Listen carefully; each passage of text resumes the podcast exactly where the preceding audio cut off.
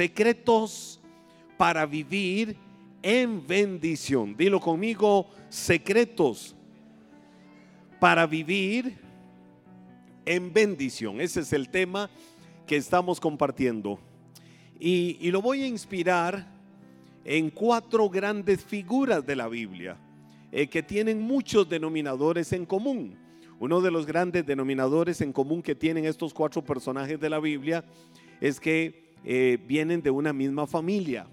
Eh, son el, bisabuelo, el abuelo, el bisabuelo, el abuelo, el papá y el hijo cuatro personajes de la Biblia eh, que conocemos de ellos, que hemos predicado de ellos, que tanto hemos eh, sabido de ellos. Pero hay verdades que tenemos que extraer, que nos van a llevar y nos van a abrir el panorama para decir, wow, esta es la forma de vivir una vida realmente de bendición para cada uno de nosotros. Y les estoy hablando de Abraham, de Isaac, de Jacob, de Jacob y de José. Abraham, Isaac, Jacob y José.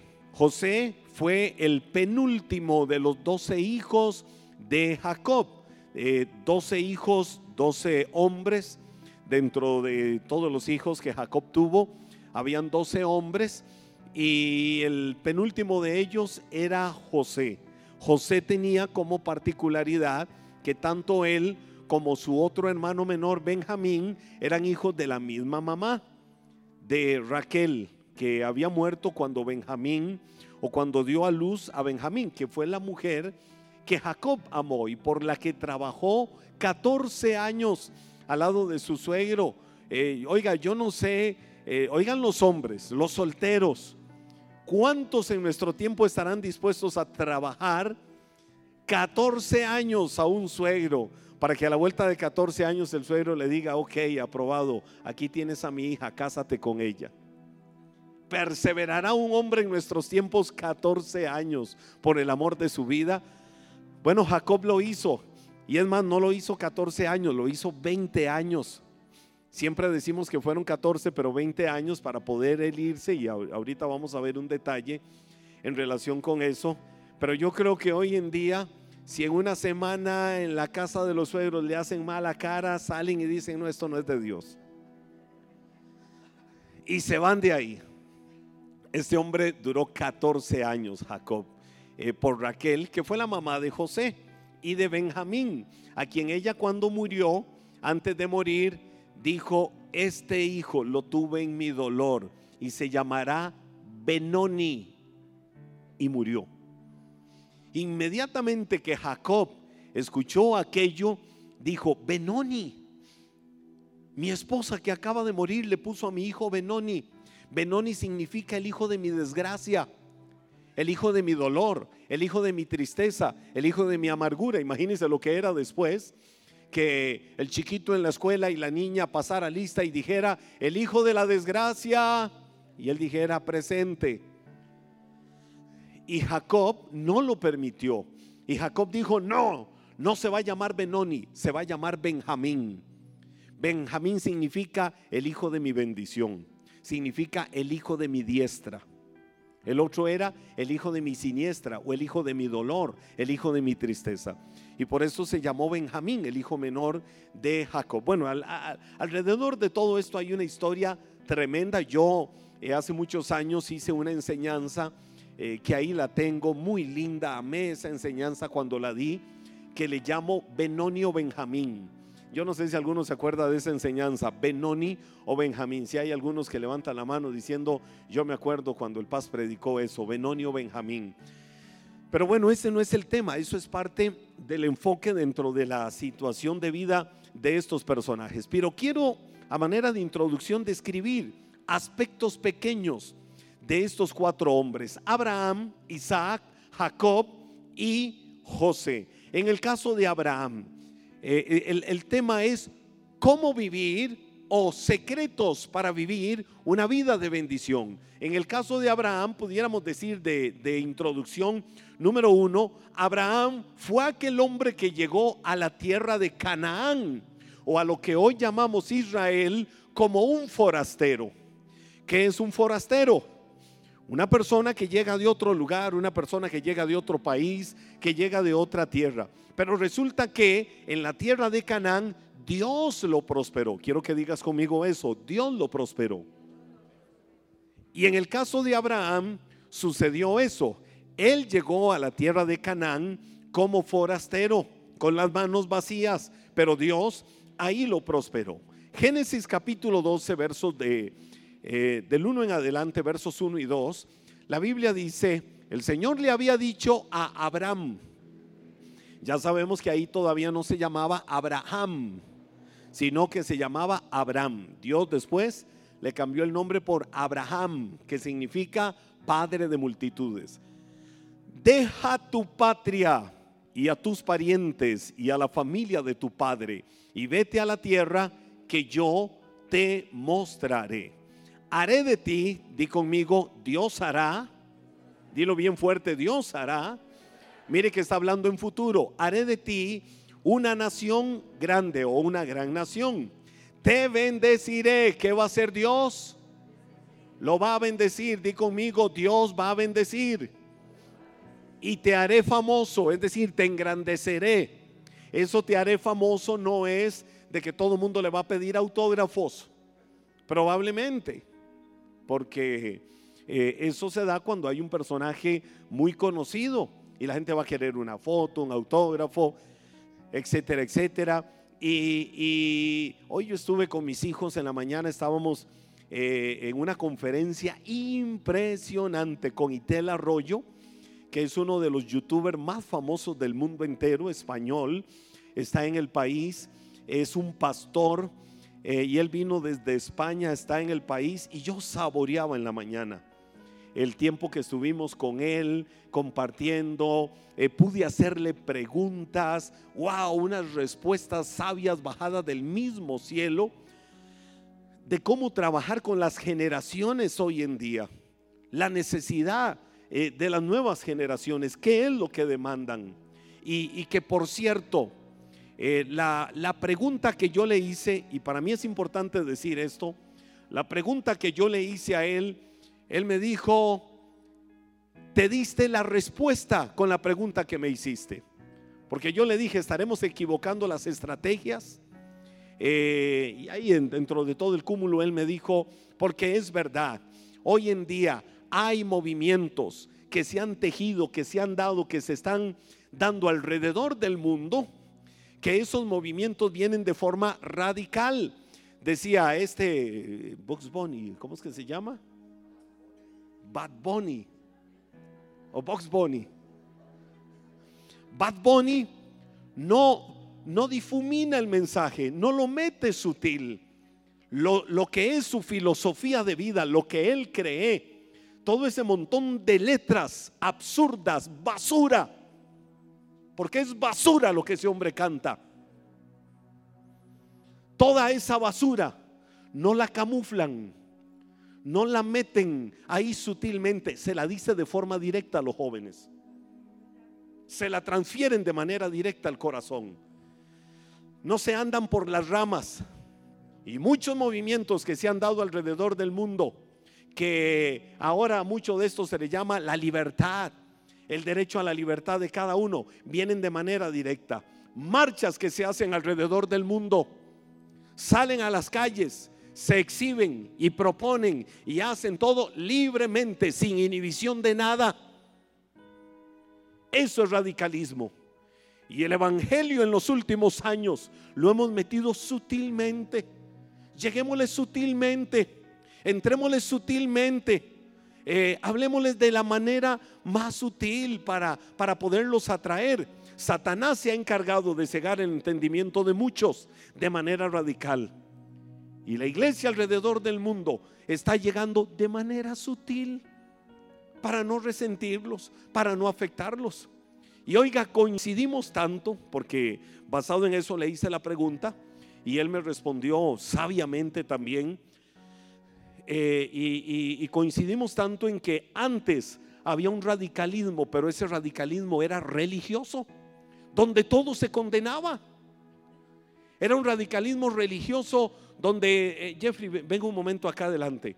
era un radicalismo religioso donde todo se señalaba, hey, hey, hey, hey, hey, Sadie, mire cómo usted anda vestida, eso no es digno de una cristiana. Eh, Jenny, esa no es manera de vestirse de una cristiana acá. Y siempre andaban fijándose en lo exterior. Lo que no se fijaban es que tenían una lengua de tres metros. Solo que la tenían muy escondida. Y entonces, su carita no me da testimonio para mí que usted anda en pecado. Y ese era el legalismo de hace tiempos. Y entonces era muy radical. Eso gracias a Dios se ha quitado. Pero ¿qué pasa? ¿Qué pasa hoy en día? ¿Cómo tiene que ser el evangelio de hoy en día? Viene el impío, el hijo del diablo, el mundano, el rebelde a la iglesia. ¿Qué hay que hacer? Abrácelo. Ámelo hágale sentir que este es el lugar donde tiene que estar. Primero usted ministra la gracia. Primero usted ministra el amor de Dios sobre él. Y a partir de ahí, disipúlelo, fórmelo, enséñelo cómo caminar en una nueva vida en Cristo. Pero ¿cuál es la forma religiosa? Eh, sos un impío, un hijo del diablo, un esto y esto, un drogadicto, etcétera, etcétera, etcétera. Cambia esa vida y venís a la iglesia. Las puertas las vas a tener abiertas. Eso no es lo que la Biblia enseña. La Biblia enseña gracia. Eh, llegó, y lo digo así, llegó la persona que no tiene claridad en cuanto a su orientación sexual, ámelo, recíbalo en la iglesia, dele la bienvenida, hágale sentir que este es el mejor lugar. Hágale sentir que este es el lugar donde no se le va a condenar, no se le va a juzgar, no se le va a señalar. Hágalo sentir amado en este lugar y empiece a trabajar con esa persona. Empiece a llevarla por donde tiene que llevarla, para que la persona empiece a cambiar el rumbo de su vida.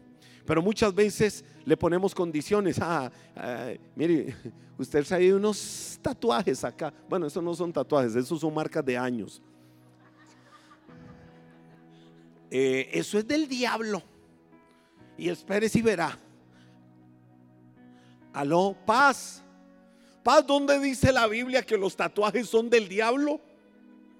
Paz es que yo no recuerdo. Y como usted es el paz, usted todo lo sabe y los que, no, los que somos pastores no sabemos algo, lo inventamos. Y entonces, no, la Biblia no dice en ninguna parte que es del diablo. La Biblia no manda a nadie a tatuarse. Pero lo que la Biblia dice, la gente lo ha distorsionado y la gente lo ha sacado de contexto. De cuando se ponían marcas en el cuerpo eh, en honor o en celebración o en adoración a los muertos. Y la gente lo ha sacado de contexto. Y entonces, eh, ¿por qué? Porque quieren condenar aquello. A mí qué me importa. Hay gente que está limpia, que no tiene ni una marquita de tinta en su cuerpo y están condenados. ¿Por qué? Porque tienen por fuera todo muy limpio, pero por dentro están podridos en hipocresía. Y hoy vengo enchaquetado.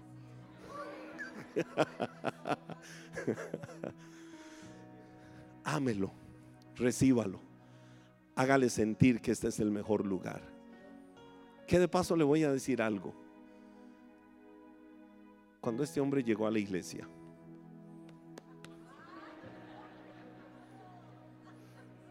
cuando él llegó a la iglesia, la iglesia estaba empezando. Yo tenía demasiado cabello. Y a la vuelta de los años tengo que testificar que por lo menos unos 100 cabellos míos vinieron de este hombre, de los que se me fueron. Vinieron de él.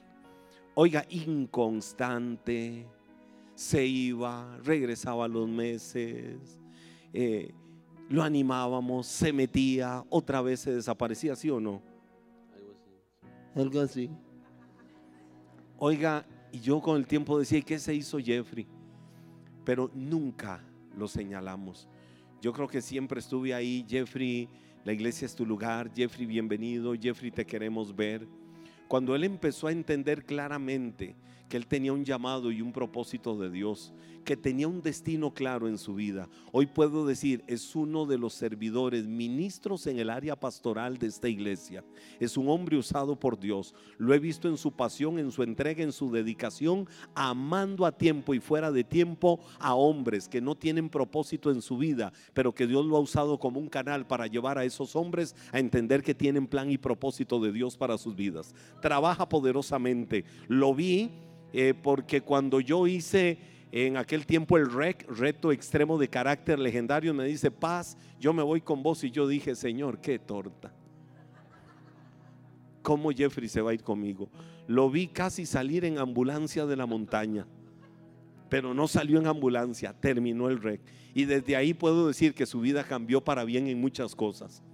Este, hablando de, de empoderamiento, de amor aún a su parte física y, he visto una transformación impresionante en la vida de Jeffrey. Y Jeffrey no ha visto todavía todo lo que Dios está abriendo como puertas para su vida. Pero así como Jeffrey, cada persona tiene que entender y saber que tiene un plan y tiene un propósito para su vida. Y todos tenemos que saberlo. Cuando yo empiezo a ver esto, y, cuando empiezo a ver el trabajo que Dios empieza a hacer en cada uno de estos hombres, en Abraham, en Isaac, en Jacob y en José, que sus vidas por las circunstancias pudieran haberles dicho, no tenés propósito, no tenés norte, ni sur, ni este, ni, ni, oeste, no sabes ni para dónde vas en la vida. Estás en la peor ruina, aún pasando lo peor en sus vidas. Dios le dio propósito y le dio sentido. Te voy a decir algo. Dios le dio una orden a Abraham y le dijo, sal de tu país, no era un mal país. Abraham habitaba las tierras mesopotamias, lo que hoy es la región de Irak. En aquel tiempo, cuando Abraham habitaba esas tierras, eran tierras millonarias, eran tierras prósperas, eran naciones que lo tenían todo. ¿Y qué fue lo que Dios le dijo? Sal de ahí, te quiero fuera de esta tierra. Vete a la tierra que yo te mostraré no le puso una pantalla para mostrarle el Disney de tierra donde lo iba a mandar. Para que él dijera así. No, Abraham cerró sus ojos.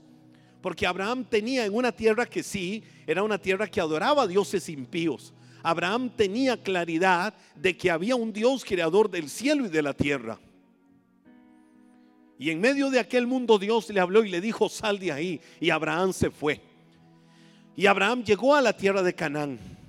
Y el Señor le dijo, si te vas y eres obediente, yo haré de ti una nación, te bendeciré para que seas bendición, te engrandeceré para que prosperes en todo y así también seas bendición. Esa promesa que Dios soltó sobre Abraham es una promesa también para nuestras vidas. Las promesas terrenales que Dios trajo sobre Abraham están en Cristo para tu vida hoy. Créelas y tómalas. Dios le dijo, te bendeciré, te engrandeceré. Hoy, no, esto no es, esto no es evangelio romántico.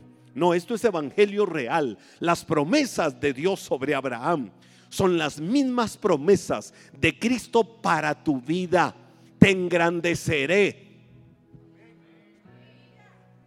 Te engrandeceré y te bendeciré. ¿Qué tienes que hacer? Solo creerlo y tomarlo y decir, yo lo creo. Yo sé para dónde voy en la vida. Yo sé para dónde Dios me lleva. Y la Biblia dice, Génesis 13, un capítulo después, versos 1 y 2.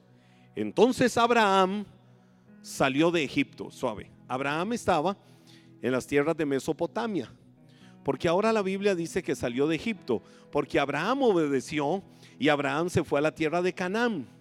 Pero llegó un momento en que Abraham tuvo que irse a la tierra de Egipto. Pero estando en Egipto, Dios le habló a Abraham y le dijo, sal de Egipto. Él salió de Egipto junto con su esposa, con Lot y con todo lo que poseían y viajó hacia el norte, al Negev. Abraham era muy, como era Abraham?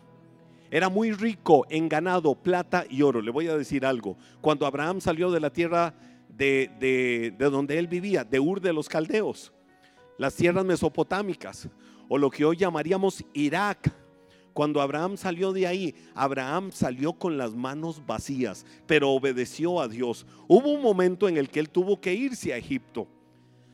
Su esposa Sarai era muy hermosa y en Egipto, por causa de ella, eh, esta es otra historia, a Abraham empezaron a llegarle regalos y regalos y regalos y regalos. Empezó a prosperar y prosperar y fructificar. Hubo un momento en el que ya tuvo que regresar de Egipto. Llegó al Negev, es decir, a la tierra de Canaán. Pero cuando Abraham llegó ya era un hombre rico, en ganado, eh, pudo hacerse de muchas posesiones. Tenía mucho oro y tenía mucha plata. ¿Quién lo había prosperado? Lo había prosperado Dios. ¿Por qué Dios lo prosperó? Porque Abraham había sido obediente a una promesa, a una palabra que Dios le había dado. Si te vas, si eres obediente, haces lo que yo te digo, te voy a bendecir y te voy a prosperar y te voy a fructificar. En un sentido claro, cuando eres obediente, cuando caminas en la voluntad de Dios, cuando haces lo que Dios te pide, Dios te bendice ineludiblemente. Dios te bendice, abre puertas, prospera y fructifica tu camino y todo lo que hagas. Pero veo el ejemplo también de Abraham siendo diligente y esforzado. Ahora, te voy a decir algo. Abraham se movió cegado de manera natural. Es decir, se movió en fe. Cuando tú te mueves en fe y das pasos hacia adelante, entregando al Señor todo de tu vida, Dios se va a mover hacia ti para entregar todas sus promesas hacia tu vida. Te voy a decir esto nuevamente. Cuando te mueves en fe, ¿qué es moverse en fe? Que aunque no vea el panorama y cómo es hacia dónde voy, yo solo voy porque Dios me dijo que fuera. Y si Dios me dijo que fuera, de seguro Dios va a bendecir mi camino. No lo ven mis ojos, pero lo cree mi corazón porque fue Dios el que lo dijo. Entonces Él se mueve en fe, se mueve en fe. Él avanza. Cuando te mueves en fe y entregas todo de tu vida a Dios, Dios se va a encargar, porque Dios ve tu corazón, porque Dios ve tu vida, porque Dios ve tu fe, Dios se va a encargar de entregar todas las promesas. Te bendeciré y te engrandeceré. Dios se va a encargar de entregar todas las promesas. Te bendeciré y te, y te, engrandeceré hacia tu vida. Pero que hubo primero una entrega y una rendición a Dios desde el corazón. Y eso fue lo que hizo Abraham. Veo el caso de Isaac. Había un tiempo de sequía. Y en ese tiempo de sequía, él cosechó al ciento por uno. Abraham, luego su hijo Isaac. ¿Recuerdan a Isaac? Aquel pequeño niño a quien Dios le había dicho a Abraham, era el hijo de la promesa. Le dijo, llévalo al monte. Y Abraham lo llevó para ofrecerlo en sacrificio. Y cuando Isaac estaba a punto de ser sacrificado, le dijo, papá, papito, ¿y dónde está el cordero que va a ser presentado acá en el altar del sacrificio? Que fue lo que Abraham, cegado en fe, porque él humanamente entendía que tenía que sacrificar a su hijo, pero él confiaba que en el último momento Dios podía hacer algo, porque Dios siempre tiene la última palabra. Cuando aquel hijo asustado le dijo, papito, como diciendo, yo estoy aquí en el altar del holocausto. ¿Dónde está el cordero que se sacrifica acá en el altar del holocausto? Papito, ¿dónde está? Ese papá nada más le dijo, hijo, el Señor proveerá. No lo estamos viendo, pero Él proveerá. Abraham volvió la cara y ¿saben qué sucedió? Había un corderito saliendo de entre las rocas de la montaña y Abraham pudo ver la respuesta de Dios. Fue un hombre cegado en fe, confiando plenamente que Dios lo iba a hacer y Dios lo hizo. El niño creció. El niño creció. Y cuando ese niño creció, él casado, se va a la tierra de Arán. Cuando está en la tierra de Arán, a él le dio miedo decir que su esposa era su esposa. Entonces, como su papá, cuando fue a Egipto, dijo, no, es mi hermana. Pero no se daba cuenta que decir es mi hermana estaba abriendo la puerta para que los hombres de aquella tierra pudieran decir la quiero para mí. Mucho gusto, cuñado.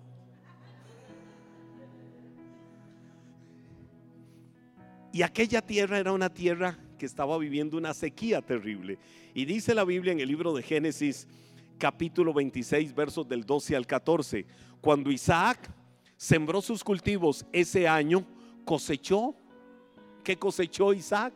Cien veces más grano del que había plantado. Es decir, por cada semilla que sembrara, esa semilla se le, se le multiplicaba, o más bien se le convertía en 100 semillas. Ahora, eh, ¿qué es lo que dice la Biblia? Porque el Señor lo bendijo. ¿Por qué le sucedió aún en una tierra seca, en una tierra árida? ¿Por qué le sucedió que, las, que lo que él sembraba le daba fruto? Te voy a decir algo, oigan y tomen esta palabra, toma esta palabra, sacúdete en el nombre de Jesús en esta hora con esta palabra que te voy a decir. Puede estar el mundo viviendo la peor sequía. Puedes estar caminando por la tierra más seca y árida, que todo lo que pise la planta de tus pies tiene que llevar bendición. ¿Por qué? Porque semilla que siembra, semilla que da fruto y da fruto al ciento por uno, por una razón. La Biblia dice que a Isaac Dios lo bendijo. Y sigue diciendo la Biblia, se hizo muy rico y su riqueza siguió aumentando. ¿Cuál fue la clave de la prosperidad? ¿Cuál fue la clave de la bendición sobre Isaac en aquella tierra? Que Dios estaba con él y que Dios le bendijo. Asegúrate llevar a tu trabajo asegúrate llevar a tu oficina, asegúrate llevar a la calle, asegúrate llevar al consultorio, asegúrate llevar al lugar donde estés, al centro educativo, al campo en el transporte, donde quiera que estés, asegúrate llevar contigo siempre la bendición de Dios, que la bendición de Dios es la que prospera, que la bendición de Dios nunca trae tristeza. ¿Qué significa eso? Que la bendición de Dios te abre puertas. Que la bendición de Dios es la que te fructifica. Que la bendición de Dios es la que te engrandece. Veo al tercer personaje. Y hoy estoy solo con la introducción de este tema. ¿Cuál es el tercer personaje? Jacob. Es decir, empezamos con Abraham. Ya vamos por el nieto. Llega Jacob. Jacob llegó en un momento de su vida llegó solo con una túnica, solo con una túnica a Padán Aram, a una tierra llamada Padán Aram. Él llegó a esa tierra solo con una túnica. ¿Y sabe cómo regresó de esa tierra? Enriquecido, próspero, fructífero en todo. Pero te voy a decir qué fue lo que sucedió con Jacob. Oiga, afine su corazón para que vea.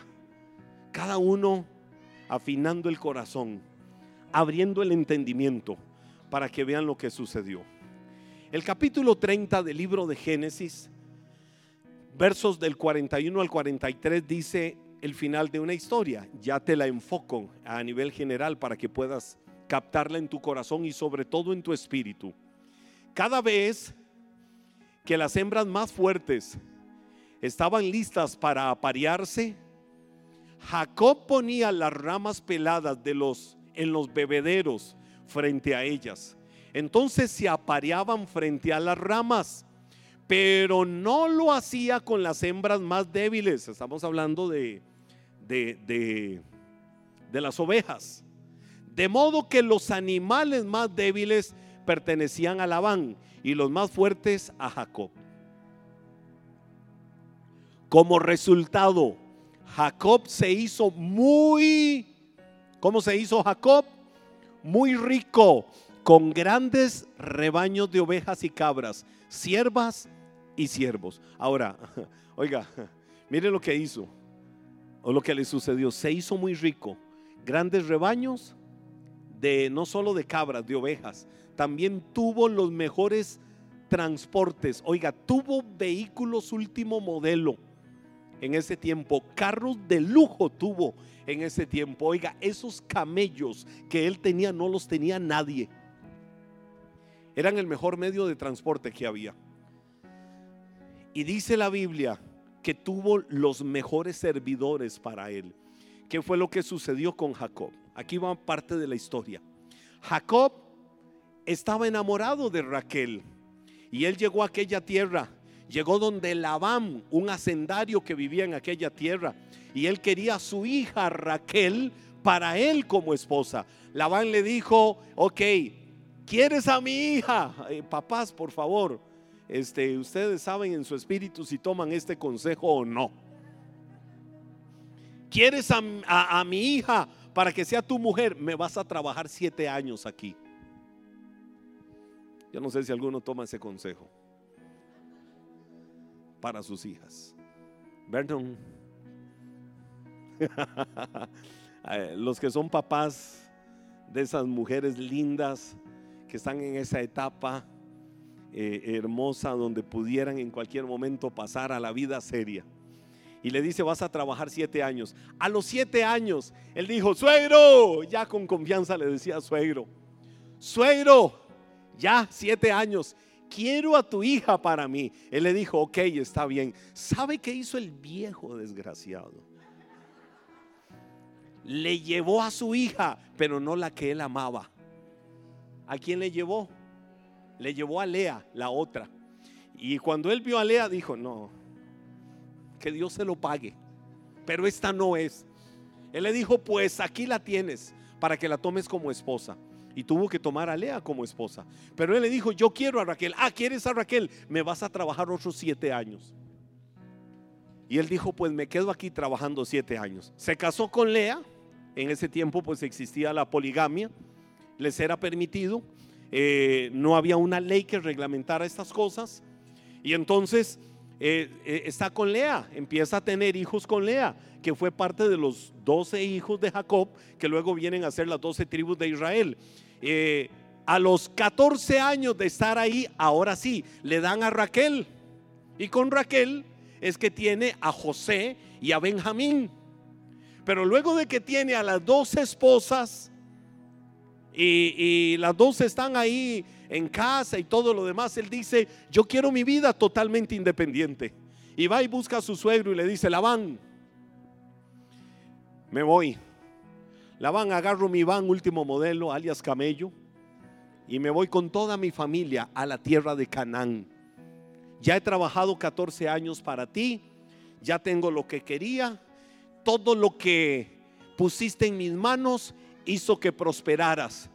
Oiga, oiga esto. Cuando él llegó, Labán era un hacendario normal. 14 años después, Labán era un hombre multimillonario. Labán era un hombre demasiado próspero. ¿Por qué? Porque ahí llegó un Jacob que cargaba la bendición de Dios. Cuando llegues a donde llegues, tienes que llevar la bendición de Dios. Eso significa que aquel lugar tiene que ser bendecido, aquel lugar tiene que ser prosperado. Si hay un cristiano en un lugar y ese lugar es un lugar cargado, Llega el cristiano y dicen, qué pereza, qué terrible, qué aburrido con solo escucharlo hablar. Yo creo que hay cosas que tienen que cambiar en tu vida. Porque donde llegue un hijo de Dios, ahí tiene que llegar vida, ahí tiene que llegar alegría, ahí tiene que llegar gozo, ahí tiene que llegar felicidad, ahí tiene que mostrarse un semblante alegre, alguien feliz, alguien que tiene algo diferente, que la gente diga, hey, yo quiero lo que hay en tu corazón, ¿qué hay en tu corazón? Y esa persona puede decir, el gozo del Señor, la vida de Cristo, el que me amó, el que me transformó, el que hizo cosas grandes y maravillosas en mi vida.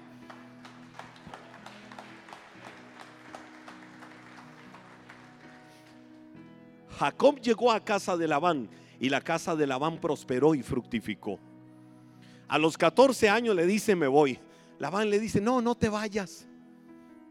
Quédate, pide lo que quieras. Quédate trabajando un tiempo por mis rebaños. Jacob le dijo, ok. Él le dijo, pide lo que quieras.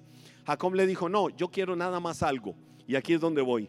Yo quiero de salario el tiempo que yo me quede trabajando aquí contigo, yo quiero de salario las cabras, las ovejas, todos los corderitos que sean manchados, que tengan algunas manchas en su cuerpo. En aquel tiempo en esas tierras, la mayoría de cabras, de ovejas, de corderitos, todos eran eran de un solo color, eran blancos o aún negros. Él dijo, "Yo quiero los manchados para mí." Y le dijo, "Es más, eh, voy y los separo eran poquitos nada más los manchados. ¿Cómo eran? ¿Cómo eran? Di conmigo, poquitos. Eran poquitos. Y entonces Labán le dijo, ok, hacemos el acuerdo.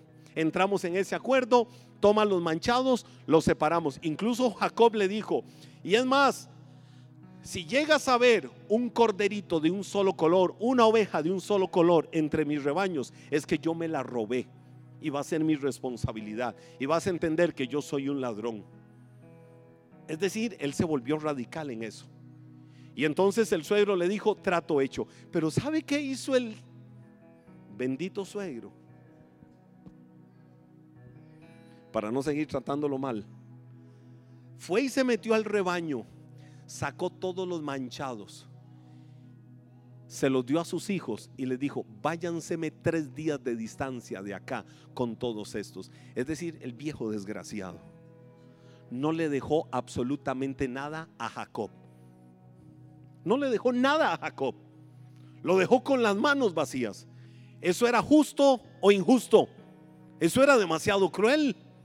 Él dijo, mi salario es que me den los manchados. Pero él agarró los manchados y le dijo a los hijos, váyanse tres días. Tres días eran casi 100 kilómetros de distancia. Pero Jacob dijo, no importa. Jacob agarró ramas, ramas de árboles. Empezó a cortarlos hasta que quedara la parte blanca de las ramas. Y entonces Jacob dijo algo, yo voy a confiar en mi Dios. Y yo sé quién es el que me va a bendecir y me va a prosperar. Y entonces Jacob cuando iba, como él se quedó cuidando los rebaños de Labán, se quedó seis años más. Ya no eran siete, no eran catorce, ahora eran seis más, que suman en total 20 años. Cada vez que iban los corderos, oiga, cada vez que iba todo, todo el rebaño, ahí a las orillas de las aguas a beber, entonces él llevaba las ramitas con lo blanco, que quedaban como manchas blancas, las tiraba al agua Ahora era un símbolo de fe. Las tiraba al agua y ¿sabe qué pasaba? Empezaban a verse esas, esas ovejas, empezaban a verse esos animalitos y decían, oh, oh, aquí vamos. Y empezó una fiesta entre ellos que empezaron a multiplicarse, pero empezaron, eh, eh, se embarazaban y por eso dice la Biblia, se empezaron a parear a las orillas de las aguas cuando veían aquellos, eh, aquellos tronquitos de árboles limpios, eh, eh, la parte blanca, la parte manchadita de blanco. Y entonces lo veían. ¿Y sabe qué sucedía? Que cuando esos animales, era símbolo de fe, veían aquello, el animalito que salía del vientre, ¿sabe cómo era? Manchado. Y entonces empezó a darse una multiplicación de manchados a montones. ¿Sabe qué hacía Jacob? Daban a luz, veía que era manchadito y se lo llevaba para allá. Es decir, a lo suyo. Aquí tengo el primero. Eh, daban a luz otro. Eh, será de un solo color, va para donde la van. Pero salía manchado y entonces va para, así empezó a crecer y crecer y crecer y crecer y multiplicarse de una manera increíble con la bendición de Dios sobre su vida. Te voy a decir algo, aun cuando tus comienzos hayan sido pequeños, cuando tus comienzos sean casi que nada delante de los ojos de los hombres, muy humildes y quizás muy limitados, disfruta el proceso, aunque no estés viendo la respuesta, aunque no estés viendo el milagro, aunque no estés viendo la bendición, disfruta el proceso con gratitud y obediencia a Dios, que de seguro Dios se va a encargar de llevarte a prosperar, Dios se va a encargar de llevarte a fructificar, Dios se va a encargar de hacer lo que Él tiene que hacer para que todos tus caminos sean caminos bendecidos, a quien es fiel, administrando lo que pertenece a a otra persona le será confiado lo propio y lo propio vendrá con más gloria y vendrá con más bendición para su vida. Jacob siempre fue un criado fiel y por eso llegó a ser un amo muy rico, porque fue un criado muy fiel. Cuando le hace la propuesta a Labán, la que yo les contaba de separar los rebaños, humanamente Jacob iba a llevarlas de perder. Él llevaba las de perder humanamente. cuando le ofreció eso a Labán, pero sabía que confiando en Dios y trabajando diligentemente, él iba a ser bendecido. Dios siempre, Dios siempre. Vamos, levanta tus manos y recibe esta palabra. Dios siempre va a guiar las circunstancias en la vida de alguien que confía en Él y está dispuesto a cumplir su voluntad. Él va a guiar las circunstancias de tu vida si tu corazón está dispuesto a cumplir su voluntad y Él te va a bendecir, Él te va a engrandecer y Él te va a llevar a la tierra que quieres llegar en tu vida para que vea la respuesta de Dios. Él trabajó seis años por su ganado. Jacob trabajó diligentemente, pasados los cuales le llegó una prosperidad tan abundante que esa prosperidad no le cabía en aquel lugar. Mire, a la vuelta de seis años, cuando empezó, no tenía un solo animal manchado. Pero a la vuelta de seis años, ¿sabe qué sucedió? él tenía el más abundante recurso humano, es decir, mucho personal capacitado trabajando para él. Él tenía los mejores medios de transporte, los mejores camellos y los mejores asnos. Y él tenía la riqueza material más grande. Tenía un ganado que producía lana como ningún otro ganado. Este hombre estaba enriqueciéndose y prosperando y fructificando. ¿Sabe cuál fue la clave? Él fue fiel a Dios. Él obedeció a Dios y él confió de que no era su fuerza, era la bendición de Dios la que lo iba a engrandecer, la que lo iba a prosperar y la que lo iba a fructificar. Detrás de este logro estaba el trabajo diligente, esforzado, entregado de Jacob y su plena confianza de que sería Dios quien lo iba a engrandecer. Y termino solo mencionándote este caso. José. José llegó a ser gobernador de Egipto aun cuando él entró a Egipto como. ¿Cómo entró José a Egipto? Como un esclavo. Sin saber si iba a vivir o si iba a morir. Dice la Biblia en Génesis 41, 37, 41. Escucha esto. Quiero que te vayas poniendo de pie.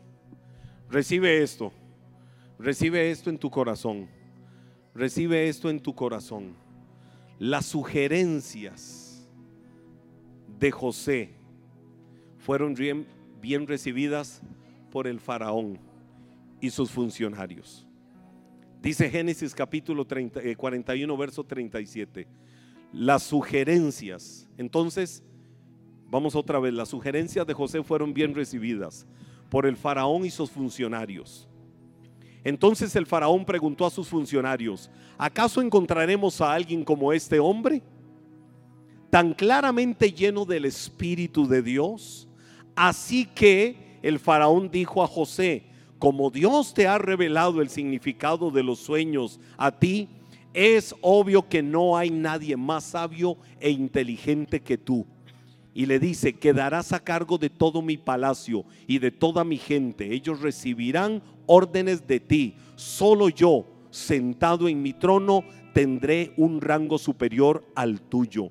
El faraón dijo a José, yo aquí en persona te pongo a cargo de toda la tierra de Egipto. ¿Qué fue lo que terminó siendo aquel esclavo? El hombre más eminente el hombre más honrado y el hombre más respetado en toda la tierra de Egipto detrás del faraón. Ahora, esto me deja una enseñanza que faraón la aprendió. Cuando el impío está lleno de temor, él va a poner su confianza y su futuro en las manos equivocadas. Eso hace el impío. Pone su confianza y pone su futuro en las manos equivocadas. Pero el temeroso de Dios descansa y confía plenamente en las manos del Señor. Cuatro ejemplos de cuatro hombres que caminando en obediencia, honrando a Dios con sus vidas, siendo diligentes, siendo esforzados, fueron bendecidos y fueron engrandecidos por la mano de Dios. Esta es solo la introducción a este tema que hoy empiezo, secretos para vivir en bendición o secretos para una vida de bendición. Wow.